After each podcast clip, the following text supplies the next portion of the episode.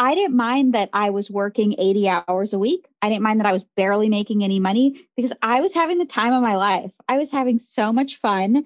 And in that moment, everything I was doing was for, you know, the clout, it was for the yeah. fun, it was for the community, it was for the artistic, you know, rewards. But it changed over the years.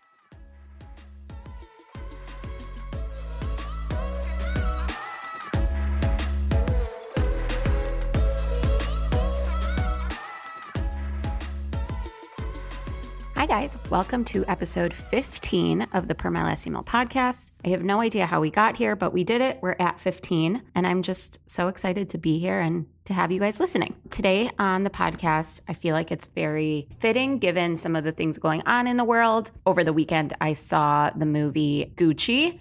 So, kind of feeling this fashion vibe, and we just lost as a community a fashion icon in Virgil. So I feel like fashion is on the mind, and I'm going to introduce you to a friend of mine I met years ago. I actually have no memory of how we met, but today on the episode is Anna Hovet Dias. She's a fashion designer, entrepreneur, and educator with 16 years of experience. For about 10 years, she ran her own athleisure fashion line called Hovet Apparel, and then she transitioned her business to something called the Hovet Fashion Studio, which she will talk all about. And then if this girl wasn't busy enough, enough. She's also the executive director of the Chicago Fashion Incubator with Macy's and is just a general leader in the Chicago fashion scene. So I'm excited for you all to hear from her. But in the meantime, I do want to chat with you about one quick little thing. So you will hear this from Anna. You've heard it from me multiple times. I am such a proponent for people adjusting. If you are doing something and it no longer brings you pleasure, you don't have to do it anymore. And I know that's something we like teach children to just sort of walk away from something. You don't have to fight about it. You could just go play with some other toy. But when we're adults, I think it becomes harder. It becomes harder to walk away from a job or close a business or transition a business.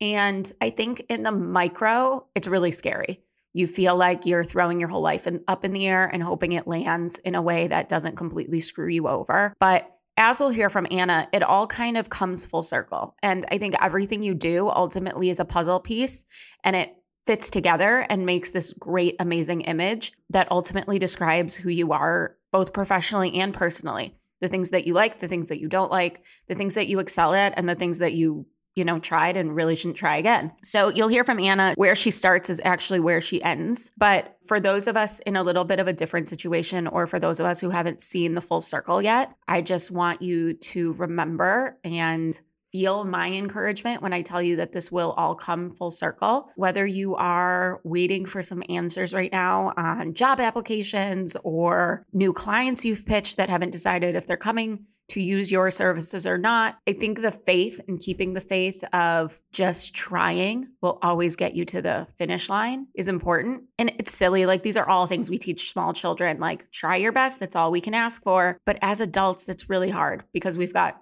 bills.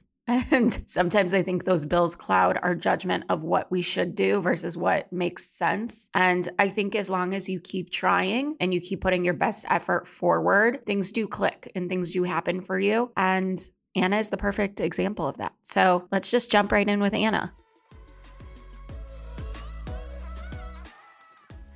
Thanks for doing this. Thanks for agreeing yeah. to be on the podcast. Sure thing. I, I listened to like snippets of a few episodes and oh, it's, it's really cool. So Thank I'm glad you. you're doing it.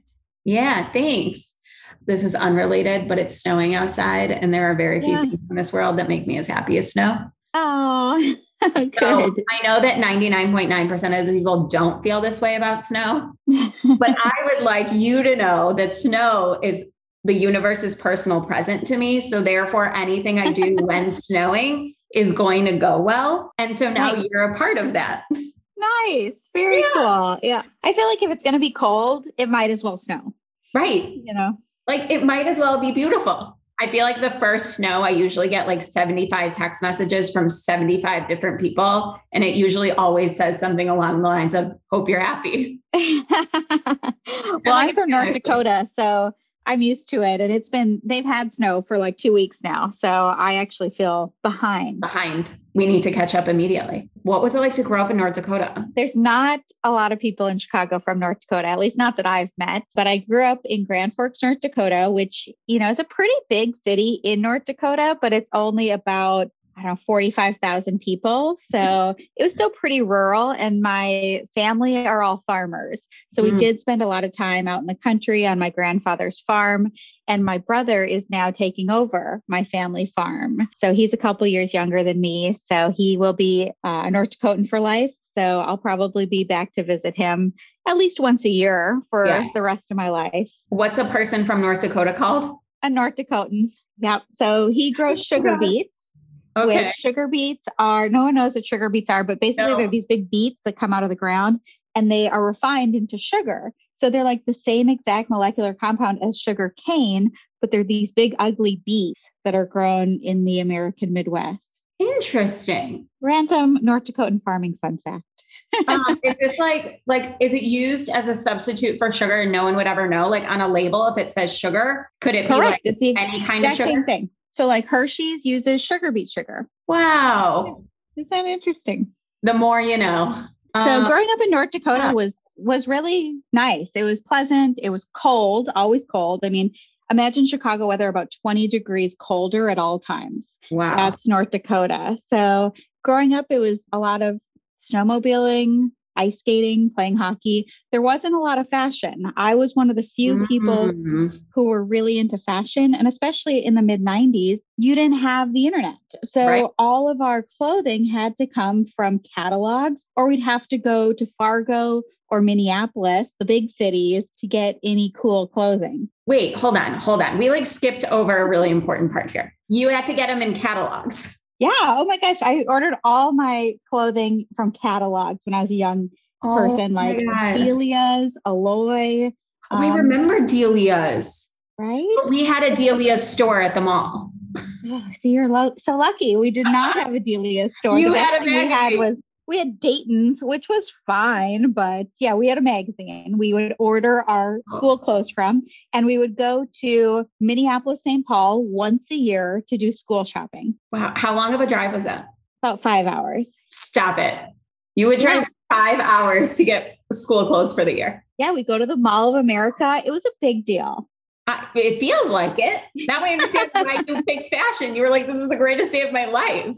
Right? I mean, no one else was interested in fashion. I was such a weirdo growing up because I would wear like my aunt's hand me downs from the 1970s, like bell bottoms and jumpsuits. Oh. And like I would, you know, get all these clothes in Minneapolis that people didn't have. And I'd wear like huge platform heels in like sixth, seventh grade. People thought I was a total weirdo. Okay. Did, was it just like innately in you that you were like, I'm obsessed with clothes? Did, yes. did it like come from somebody or you just, just like, I don't know, you just appeared obsessed with clothing? I was just obsessed. I don't know what it was. I mean, I was very inspired by like television and magazines, mm-hmm. but it wasn't a certain person. I didn't know any fashion designers in North Dakota. People wore like these Russell pants and sweatshirts and like those bomber hats every mm-hmm. day, like from the movie Fargo. Mm-hmm. And so, like, I was such a fish out of water. Yeah. And the idea of getting into fashion as a career and being a fashion designer was like a dream that I really thought would never happen to me. Okay. So, you graduate high school, you're like the weird kid wearing the weird clothes. yeah.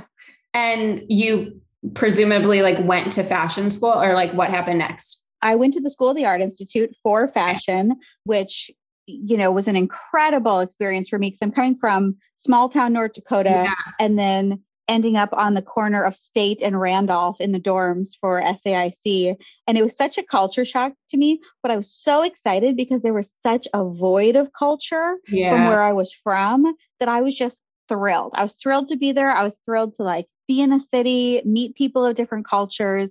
And now I've been here 18 years, which is over half my life. I know. Was your family like, oh my God, where are we? This is not, we have to take her back. What did we all agree to do here?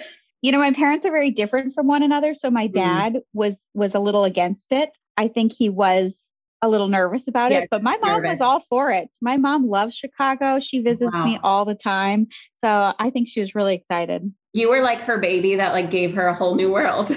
Yeah, gave her a reason to travel to the city. Yeah. Amazing. All right. So you get to Chicago, you're, you know, you're here, you're hanging out, you're learning, you're around people also wearing, okay, I'm not going to be kind to Chicago right now, but like I'm sure compared to North Dakota, we are very cultural. We have many different types of people wearing many different types of things.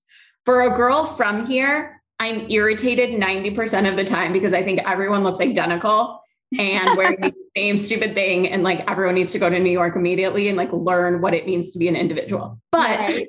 from North Dakota, I feel that way now. Yeah. Yeah. It was gradual, right? Like it's, I grew up in this version. So to me, this is not enough. But like from North Dakota to come here, you're like, wow, this is like everywhere something's different. When you were in school or finishing, did you really think like, I might be able to like make this work? Or was it still kind of like, oh, this would be cool, but I probably should like figure something else out?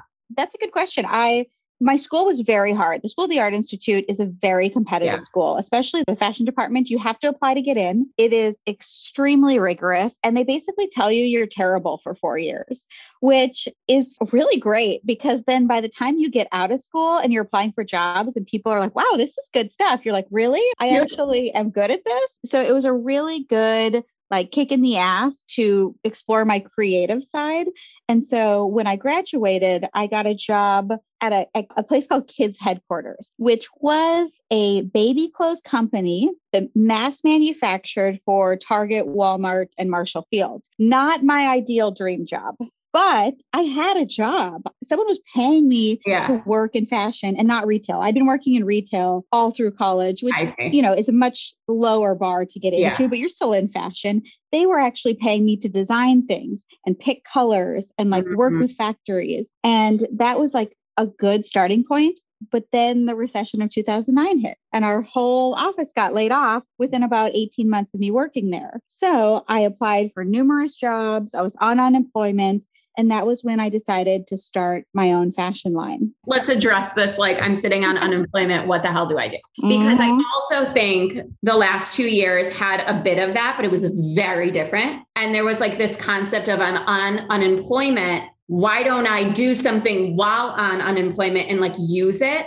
Versus I think 2008 10, through 10 was a very different version of unemployment and like the mental state of unemployment was very different. So like what was your state of mind of like I need money versus like oh I'll just like sit on unemployment for a while and like build this whole life while I'm sitting here. It was a different time in that I was pretty desperate to get a job. I mean I was yeah. out on my own, I had to pay rent and we didn't know how much unemployment would last and we weren't getting the extra unemployment that people got during the pandemic. So it wasn't like this cushy thing. It was very nerve wracking. And I mean, I was applying for dozens of jobs every week, and I'm talking like Starbucks. I couldn't find anything. So I decided to just, you know, start my own line, see what happens, because I had been posting a few of my designs online and people had expressed interest in buying them. So I was selling like a piece here, a piece there. And I thought, you know what? I will just launch this fully and then see what happens. Yeah. If it fails, no big deal. I'll go home to North Dakota. I'll live with my parents. I'll just make it work. But I will say simultaneously, I had to pay my rent. So right. I started doing tutoring on the side. I started doing academic tutoring through a friend of mine and specifically standardized tests, which I'm weirdly obsessed with. I love the ACT and SAT and GRE and GMAT. I know it's very bizarre, but it's it was literally the great... first question I wrote down to ask you. it's a great source of income. I'm really good at it. People pay really well for, mm-hmm. you know, skillful standardized yeah. test prep and I could make my own schedule. I think that was the biggest thing. It's like if you get a 9 to 5, it's really hard to start your side hustle because you're so tired by the time you get home. But if I tutored in the evenings, I could go and work on my designs all day and then I'd have to go to work later. Yeah. It wasn't as exhausting. I am like the creative child who like has a Virgo brain, so like I get very organized, but like realistically I'm like the creative child. My older sister is the opposite everything that I am, she is the opposite of it. she went to school, she went to college for math, has a master's in mathematics, is a math teacher, literally tutors math to all ages, like the opposite human of me. The idea that I would tutor someone in anything and then like go and like design a living room that morning makes no sense to me. I can like teach you how to organize something, I can teach you how to label something, but like to teach anything else is like beyond my comprehension. So I, I need to understand do you have like a really active left and right brain? Are you two personalities in one? Like, how do we get a designer? And I want to teach you how to take the ACT in one. I think I am like a 50 50 combo for sure. I've always been very logical and very organized and very academic. I like to check boxes, I like to be yeah. organized, but I've always been very aesthetically creative. And in my 20s, it was a lot of like painting and drawing and fashion design. And as I'm getting older, I'm using a lot of my creativity in different ways like you know building businesses and thinking about new ways to create employee manuals. And like i think creativity can be used in a lot of different ways. And even though those two things seem like stark contrast i'm using both sides of my brain in both of my businesses because they definitely do overlap for sure. But i love teaching especially young people whether it's fashion design fashion mm-hmm. consulting uh, math or ACT tutoring, like I vibe with young people, like teenagers, young adults. Yeah. Like I think back to when I was a teenager and how condescending everyone was to me. Mm. And I really tried to give a different approach to, you know, 15 to 25 year olds who are much, much more mature than we give them credit for.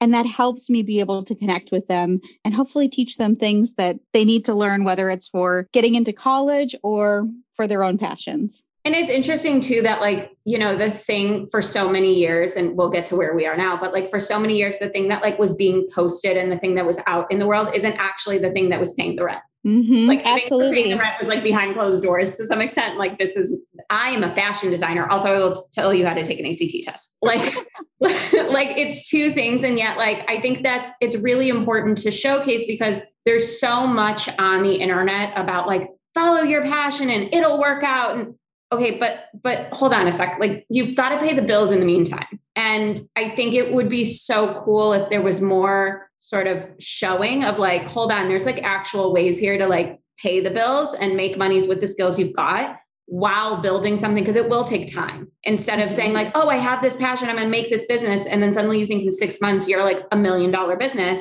and then the rest of us who are actually physically trying to do it are like it's not going to work in six months. It's not working. Absolutely. And it at the time, I left those worlds very separate for a couple reasons. I had this idea that these tutoring parents, if they knew I was a fashion designer, they may feel some sort of way about that, whether they thought maybe I wasn't serious about tutoring, mm-hmm. maybe they had, you know, prejudgments about artists and fashion designers, maybe not being as smart or as academic yeah. or as serious. And then on the other side, like you know, at the beginning of my company in 2009, 2010, that's when social media was just becoming a thing.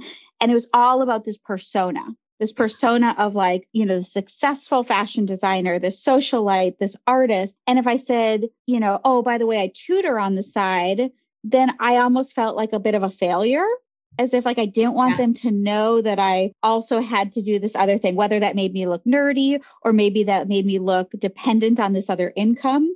But nowadays I do promote both sides because I, I have found success in both and I can lean on either one. I think, I mean, I've talked about that so many times. I think it's so hard, especially when you are young, to say, I want to be X and I'm working towards that. And I'm also doing Y because you feel like one undermines the other. You feel like no one's taking you seriously to begin with on either fronts. And so there can't be multiple fronts. And you live in this like stupid world of like just trying to get anyone to take you seriously. And like the, to make money, you need everyone to take you seriously. And yes. it's it's this really annoying thing. And I've talked about it in my own world of like, I think a lot of like, for me, it was like, ego isn't the right word, but it was like, I didn't want to devalue the things I had done to get me somewhere and saying, now I have to go do XYZ to get money because some, somehow it like mm-hmm. devalued the work and the, the effort, but the dream takes a long time. Like yeah. no one's no one's giving anyone credit on like the dream takes a really long time to create. The question also is what is that dream? Because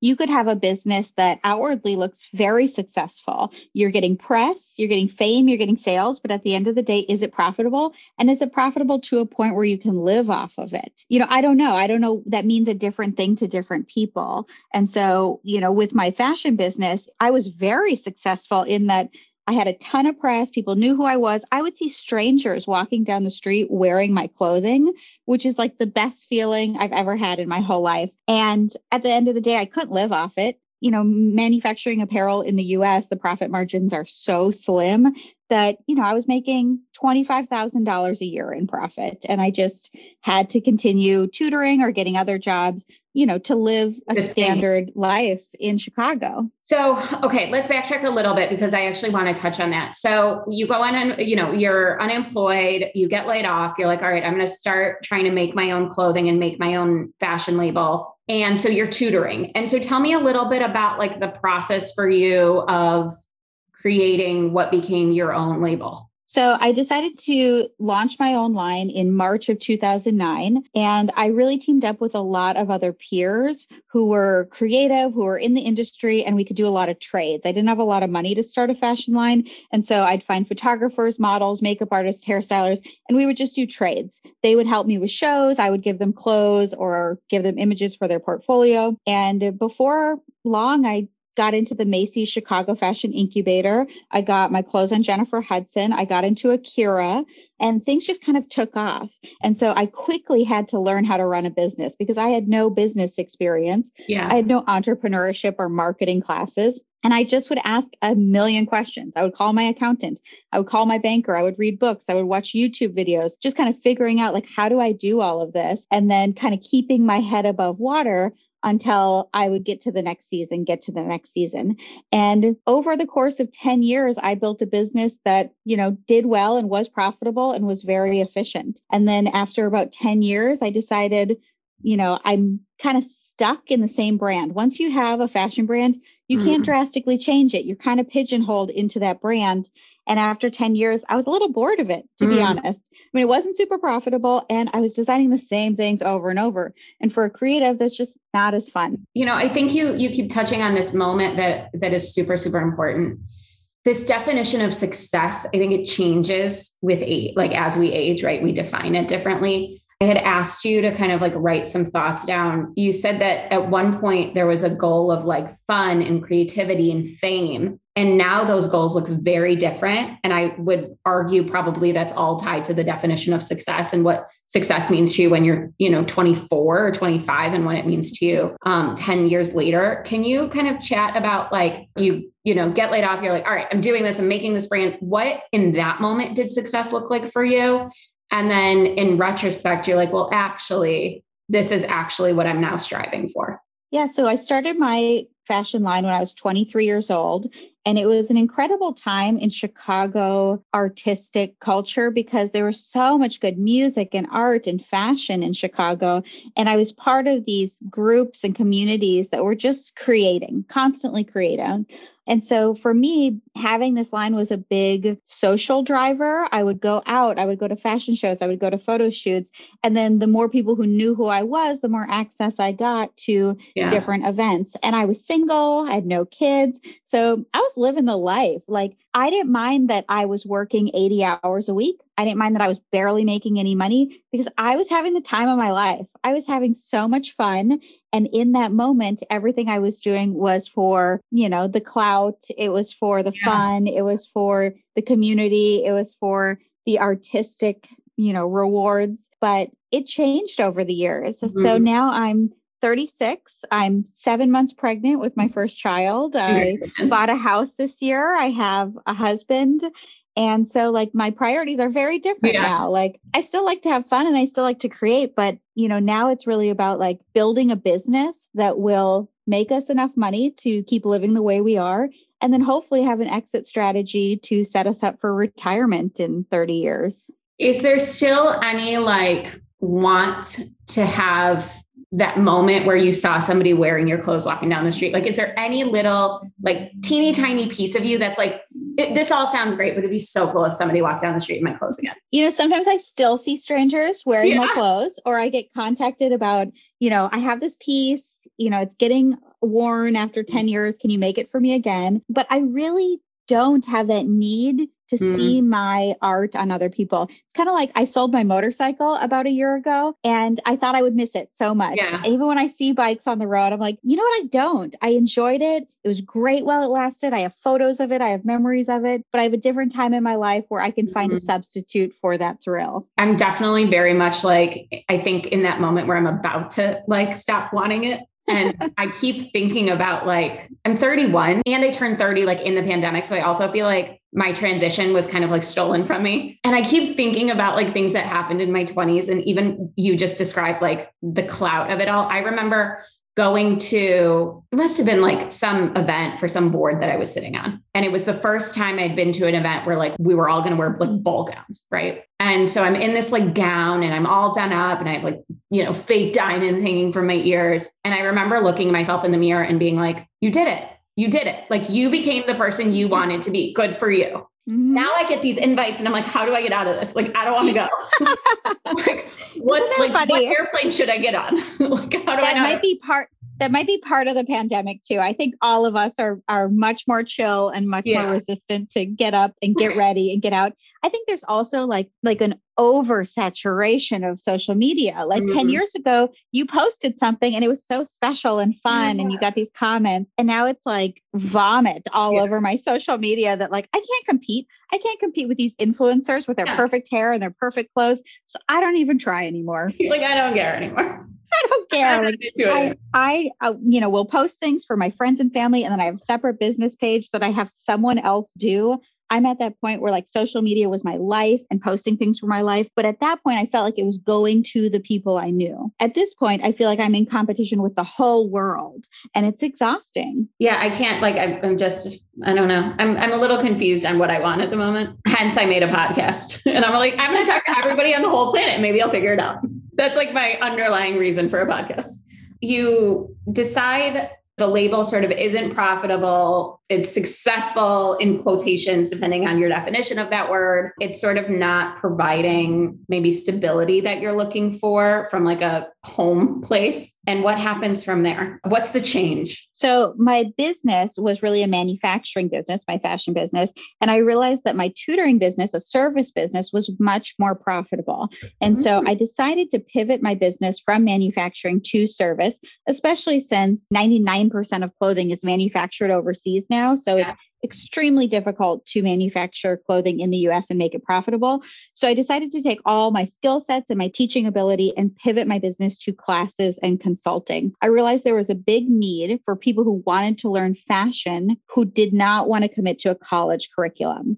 And I really felt like they could take a la carte fashion classes without going to college for it that were way better than like the sewing classes at Joann's. There was yeah. no in between. There was nothing for just like learning draping, learning sketching, learning how to create your own designs in the market in Chicago. I pivoted from my Anna Hovet Hovet Apparel clothing line to Hovet Fashion Studio, which I now run. And we're in the same space, but what we do is hobbyist classes. So those would be sewing, draping, pattern making, and those are group classes and private lessons taught by local fashion designers because I knew all these fashion designers like me who were very highly skilled and had flexible hours that could teach these classes while giving these people advice about potentially starting yeah. their own line. And then on the other end, we have a consulting wing of our company where if people entrepreneurs want to come in and start a clothing line and they don't know where to start and they don't want to make it themselves, we will help them find a factory, get their samples made all the way through to delivery. So I've been doing that for about three years. I have an incredible team, all female fashion designers that work for me.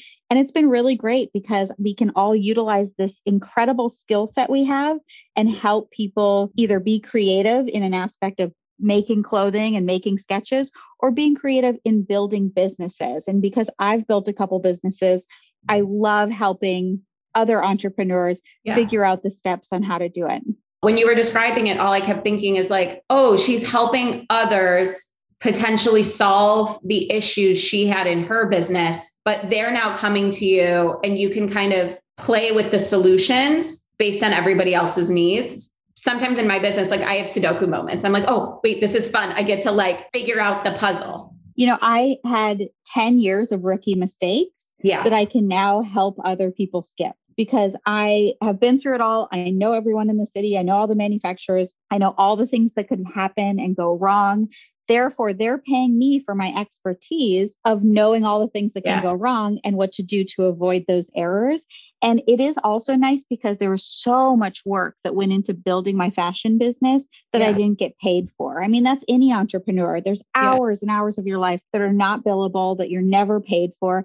And in a weird way, all those learning experiences and self teaching moments yeah. are finally coming back and being charged as billable. Yeah, hours. that's right. And you're like, oh, now I know why I learned all this. Like it's finally for something. For something, exactly. And, and there are definitely, obviously, you've got the clientele, but there are definitely people who are happy to pay to skip that step. And you happen to have the answers to the puzzle especially in an industry that's so nebulous as apparel manufacturing. I mean, if someone just goes to try to make clothing on their own, it's almost impossible. Like all these factories are underground or they're overseas and they don't have the connection. And the actual process is so nebulous too. You don't just like submit a design on a napkin on online and get that prototype back. You have to source the fabric. You have to find a sample maker. You have to find a cutter. You have to find a factory. You have to think about fit. I mean, it is a very intense process. Hence why people pay us production coordinators to just do it for them. So then is your business also sort of production coordination for small brands? Yes, big time. I, I, would say that's about half our business. And we don't do any in house sewing or manufacturing for those clients, but we are the coordinators who put all those pieces together for them. Got it. And are we, we're still ACT prepping? Oh, yeah. That's about She's like, I'm third of my business. Prep till the end. right. I love it. I do. I'm doing a lot of GMAT and GRE. I took the oh. GMAT oh. for fun like two years ago and got in the 97th what? percentile. Yeah. What? I've never heard of anyone being like, "Oh, I took a test for fun." I don't know. I, it is strange, but I try to help teenagers not hate it, which is sometimes hard. But I try yeah. to make it. I mean, that a little a, more fun. That is um, an honorable goal, right? I mean, even if I didn't have to do it, I would still do it because I just really enjoy it and I like yeah. working with kids. You know, I don't like being bored, and I yeah. don't like going to the same office every day. I could never do that. So between running Hovet Fashion and tutoring. I also teach at the School of the Art Institute. I teach fashion design and fashion illustration. Mm-hmm. And then I'm also the executive director of the Chicago Fashion Incubator, which is a really cool nonprofit in Macy's on State Street where we help local fashion designers. So it goes right along with my experience being in that program in 2009, being an independent designer, and now helping entrepreneurs start their fashion line. So let's rotate back. You have a fashion line, and you were a part of this incubator at Macy's. Fast forward, you are now, I guess, a part of like the executive board for that same incubator. You now are running a business helping those same entrepreneurs. It's almost like you you started on one end of the scale and you've now ended up on the other end.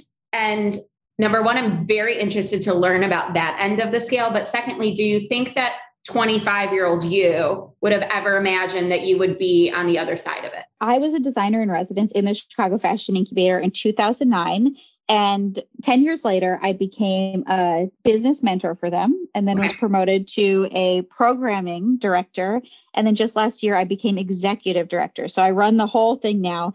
And wow. I think it's a perfect fit for me because I know so much about the program and exactly what these designers need. You know, I've gone through it. So I really try to plan the curriculum around what I wish someone would have taught me 10 years ago. Mm-hmm. And I don't know if I'd be surprised if 25 year old me knew that I would later become the executive director because yeah. it's so in my wheelhouse. Yeah. It's exactly what I love to do. It's teaching, it's fashion, it's entrepreneurship. All of it together. It's a perfect, perfect yeah. fit for me. And I I love this job. It's like takes up maybe half my time, maybe a little less, but like it's one of the favorite of my four jobs.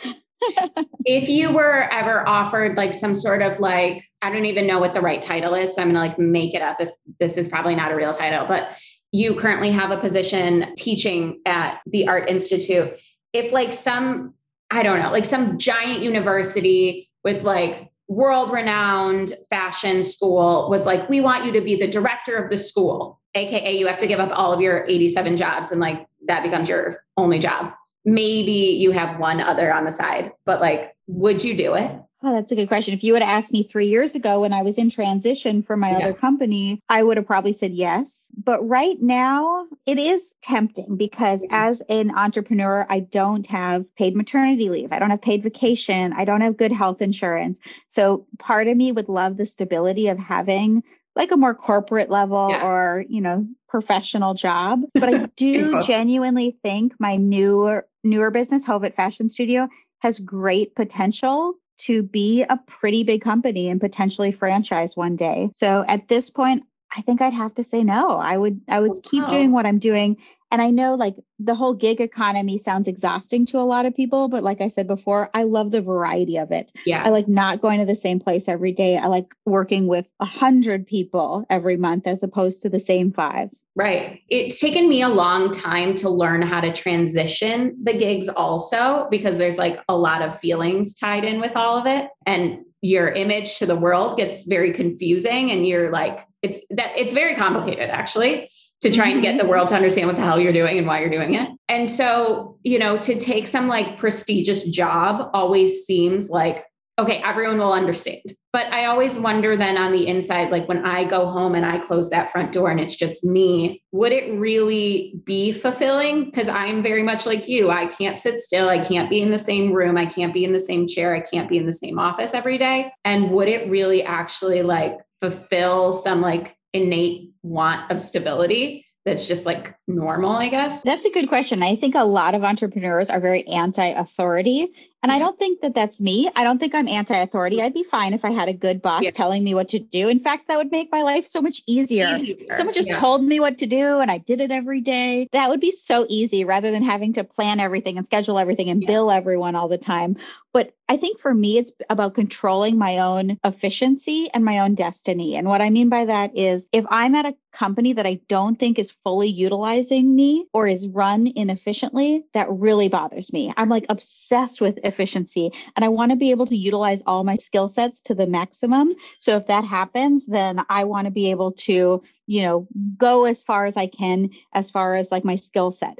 Additionally, when you're an entrepreneur, you have no salary cap. Yeah. So who knows, you could be losing money, but you could also potentially be a millionaire. And the idea of having that as a goal or an option is always so beneficial to me in that I'm controlling it as opposed to someone else deciding how much I'm going to work and therefore how much I'm going to make. I agree 100%. I think as long as you have the bandwidth to take on the risk, whether that's mm-hmm. like personal bandwidth or like emotional bandwidth or literal bandwidth. That risk, the reward on that is that ultimately you get to decide how many hours you work, what day you work, and how much money you make. I yeah. posted this yesterday on Instagram. I said I hadn't, this was the first weekend I had taken off in an absurd amount of time. And I am not one to glorify overworking. I'm like anti overworking if there was ever an anti for it.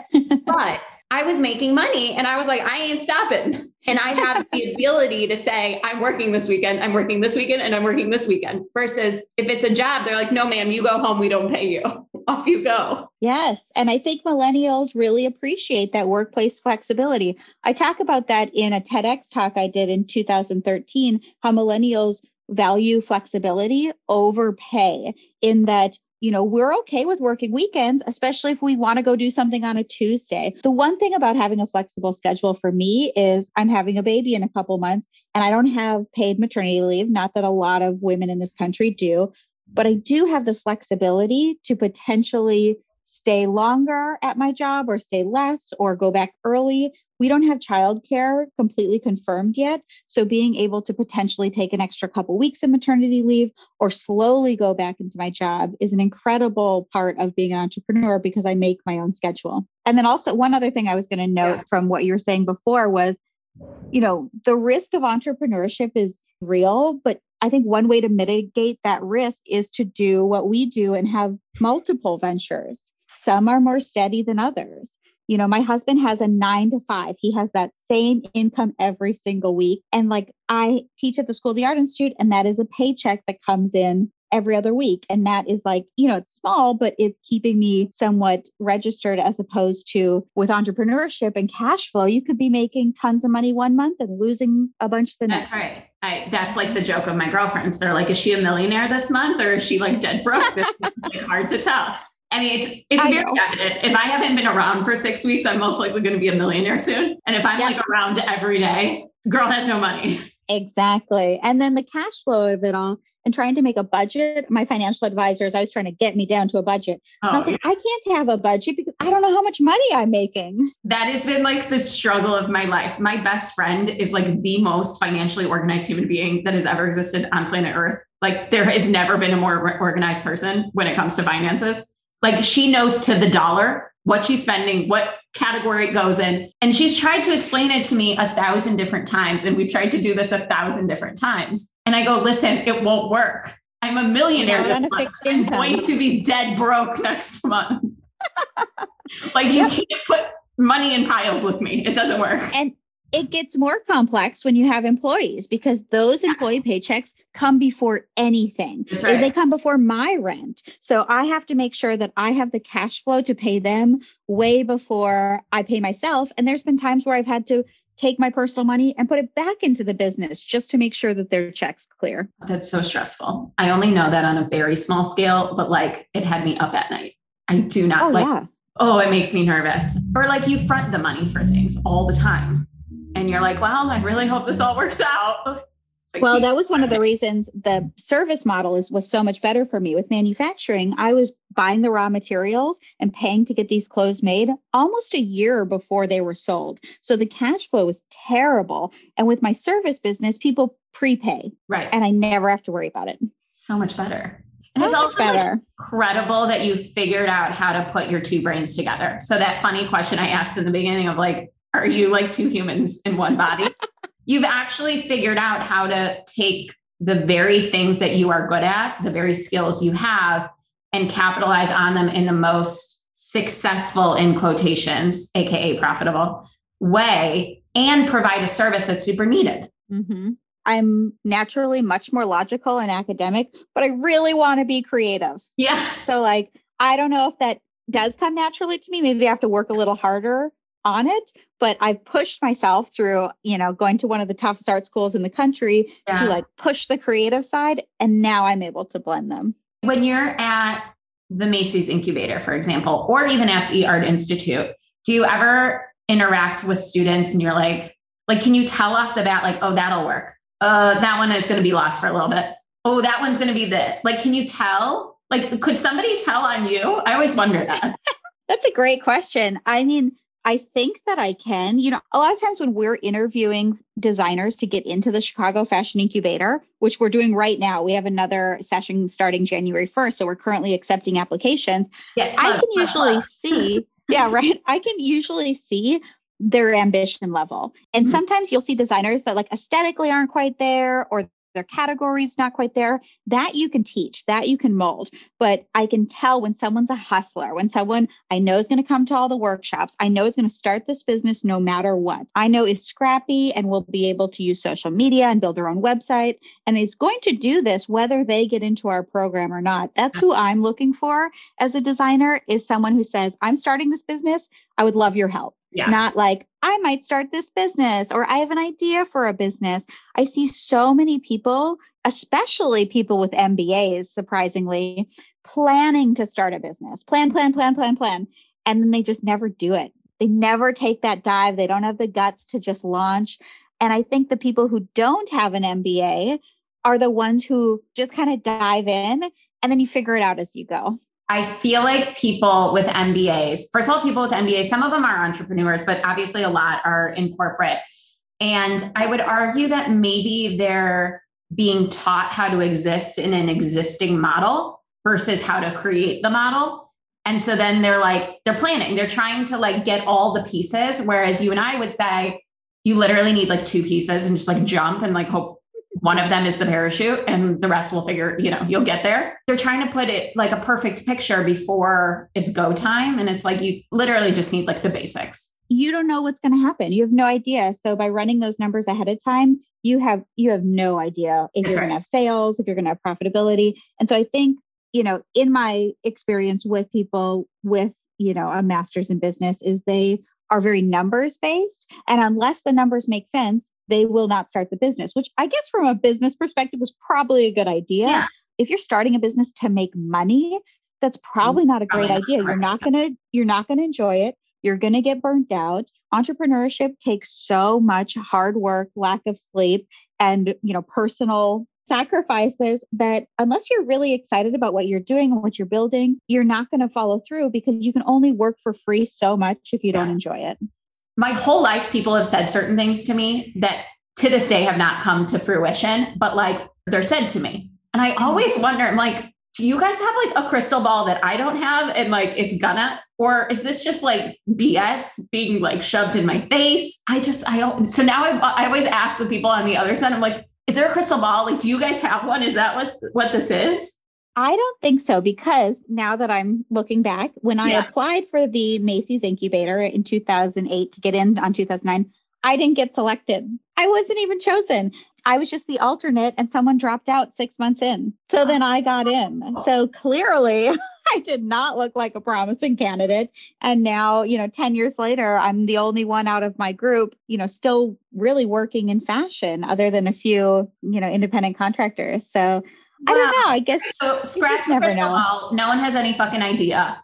They're all wrong anyway. And we get to stick to our own thing. Right. I'm very small and I'm I look young, so I think that was always a challenge when I was starting my business, especially because I was young. I was 23 when I started my yeah. business, and to get people to take me seriously, especially people in finance, was very difficult. Yeah. And I think even today, it's very hard for me to get capital other than from community banks or banks I'm already working with because I'm not in those conversations with venture capitalists. Mm-hmm. I think a lot of people in the art world and a lot of women are not in those same you know technology based capital conversations where other people are just like getting funded for an idea on a napkin for a million dollars and i can barely get a line of credit for $20000 i also then wonder like those mba people a million years ago i was like should i just go get an mba like is that what i'm missing in my life?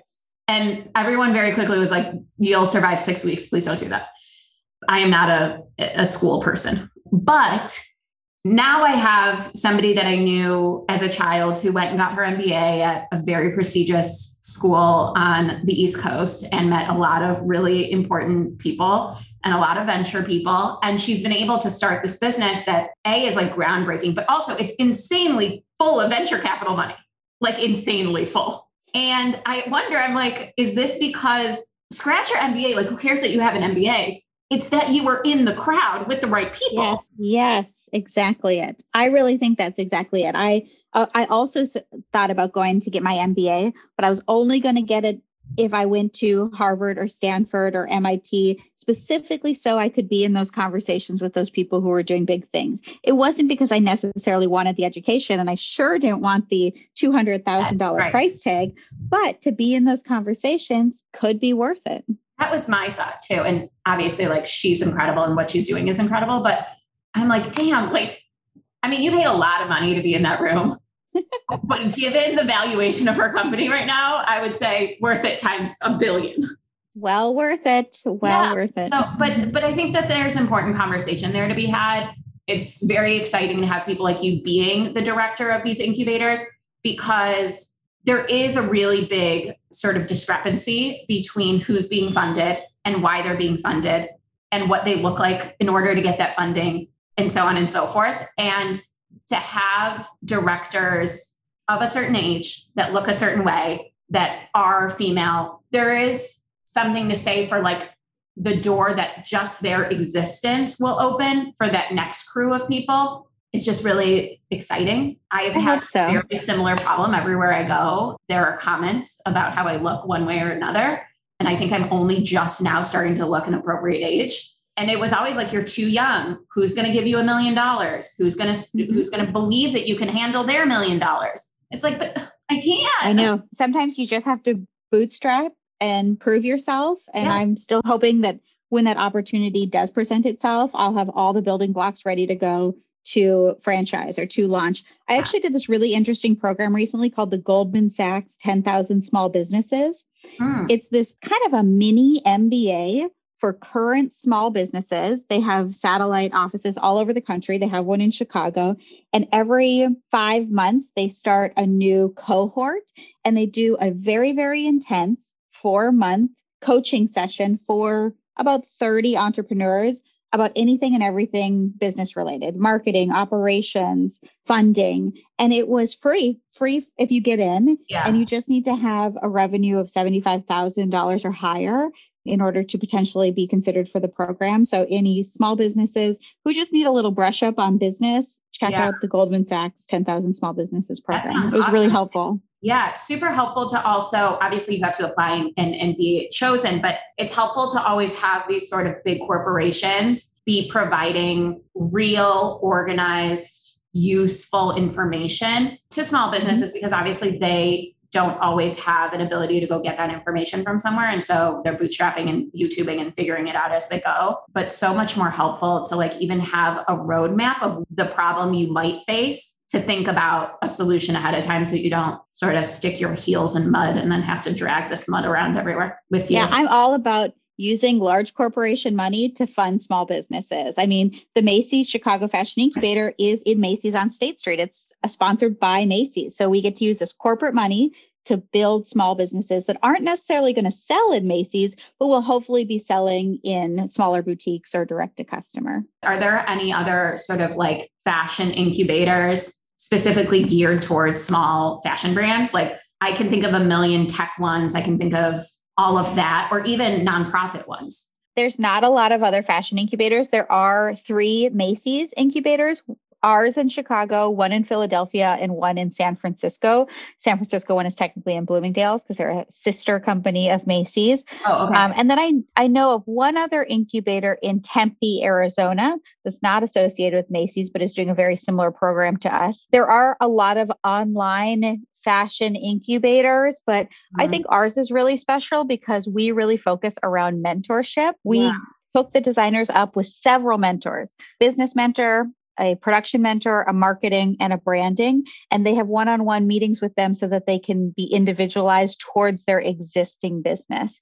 As far as Chicago goes, I, there aren't a lot of other fashion incubators. There's other business incubators yeah. and there's other fashion programs, but no one who is doing what we're doing. That's so interesting too. And I, I, there's such parallels between your business and the incubator. Like your business is the for-profit version basically of, of an incubator. But it's weird that like you would think like New York, right? Like you, the fact that like there wouldn't be something like that in New York, like would blow my brain. Right. And there are for profit companies in New yeah. York that do things very similar to Hovet Fashion. And I think the differentiator between Hovet Fashion Studio and the Chicago Fashion Incubator is the Hovet Fashion has either people who just want to be hobbyists and don't want to start a business, or people who are way on the business side that don't really want to do the sewing and draping and uh, things like that on uh-huh. themselves. And the incubator is this really nice niche of designers who want to make their own clothes and start a business. So we have a big studio space in the pedway underneath Macy's that has cutting tables and sewing machines and irons. And then it also has offices and a showroom in it. So it's kind of like that perfect niche where they're not a student, but they want to be a hands on creator to be in the Chicago Fashion Incubator. Ah, I see. It's like the piece that like the for profit businesses essentially don't have because obviously you have nothing to produce yet. Yeah. And a lot of the people in the Chicago Fashion Incubator are like me in that they're probably bootstrapping. They probably aren't coming from a ton of capital. So I'm helping them kind of put the pieces together in the most financially efficient way that they can. So interesting. And is there like an opportunity for them to like be featured at Macy's or like is there any connection back to Macy's or is Macy's just funding? Macy's is mostly just funding it, but the Macy's on State Street does collaborate with us on in store events and mm-hmm. different shopping things, which is really, really nice because we've had a few events this summer that Macy's has funded and put their name on. And then also, they've actually let us do little pop up shops on the first floor. So mm-hmm. we're still having the designers run their own credit cards, run their own processes. Right it's not connected to Macy's, but they're giving us that as like a nice venue for yeah. us to be there. I think as a pop awesome. that's so interesting and such a great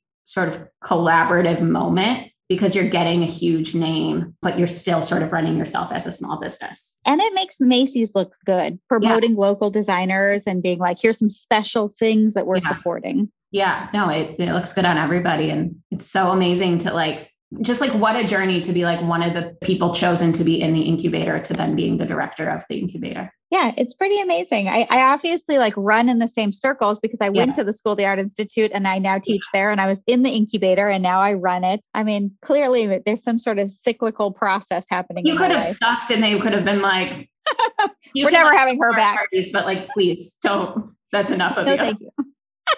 I'm making a good impression. But then yeah. I think it's also about staying connected too, like yeah. staying connected to these communities that you're in, even if it's just a little bit here and there, because they're always going to be looking for good people they trust. Yeah. And I've said this before and I will continue to say it being a real fucking person and like acting like your real self makes it so much easier to stay connected because you are just yourself. Like it's easy to be you and people will feel that and then they'll connect to it. And so then people want to be around you and vice versa. And those connections yeah. then stay so much more productive even in fashion, I think it's really beneficial to just be friendly, to just be likable, because, you know, I think fashion has this stigma of like a lot of superficialities and ego. But at the end of the day, those people tend to come and go. It's the people that you enjoy being around that you're going to recommend to others, that you're going to hire for your businesses. So being a nice person, even in the fashion industry, will get you farther than a lot of talent. I think every industry. Yeah. Don't write mean emails.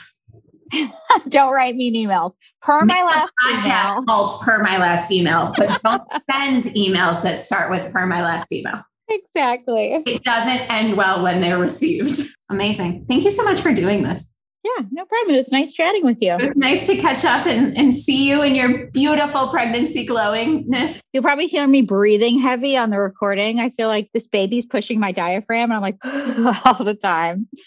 Listen, just edit that out. Space and she's like, screw you. You get no organs. Pretty this much. is my home now. Apparently, she's in the 70th percentile. So I got a big ass baby somehow. I don't know how I produced a big baby, but whatever. Is your family tall? No. And my husband's really short and his yeah. whole family's short. So, okay. Well, let's just give you a sticker for good job nourishing the baby. Thank you. Yeah.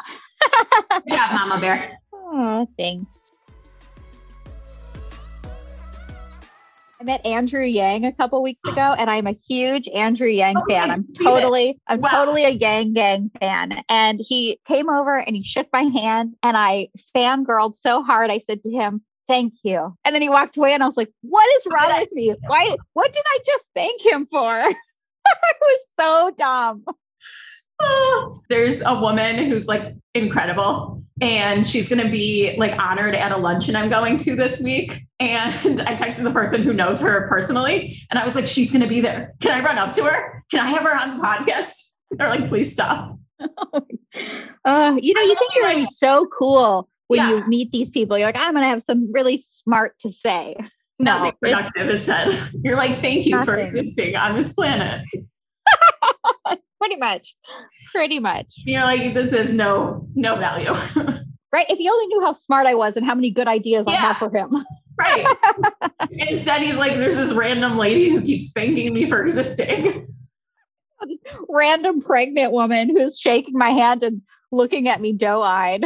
Oh my god. Oh so embarrassing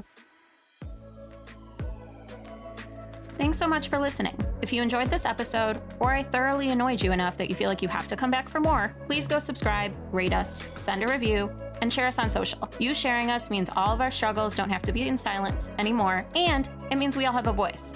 Most importantly, it means I get to keep making episodes. So please go share.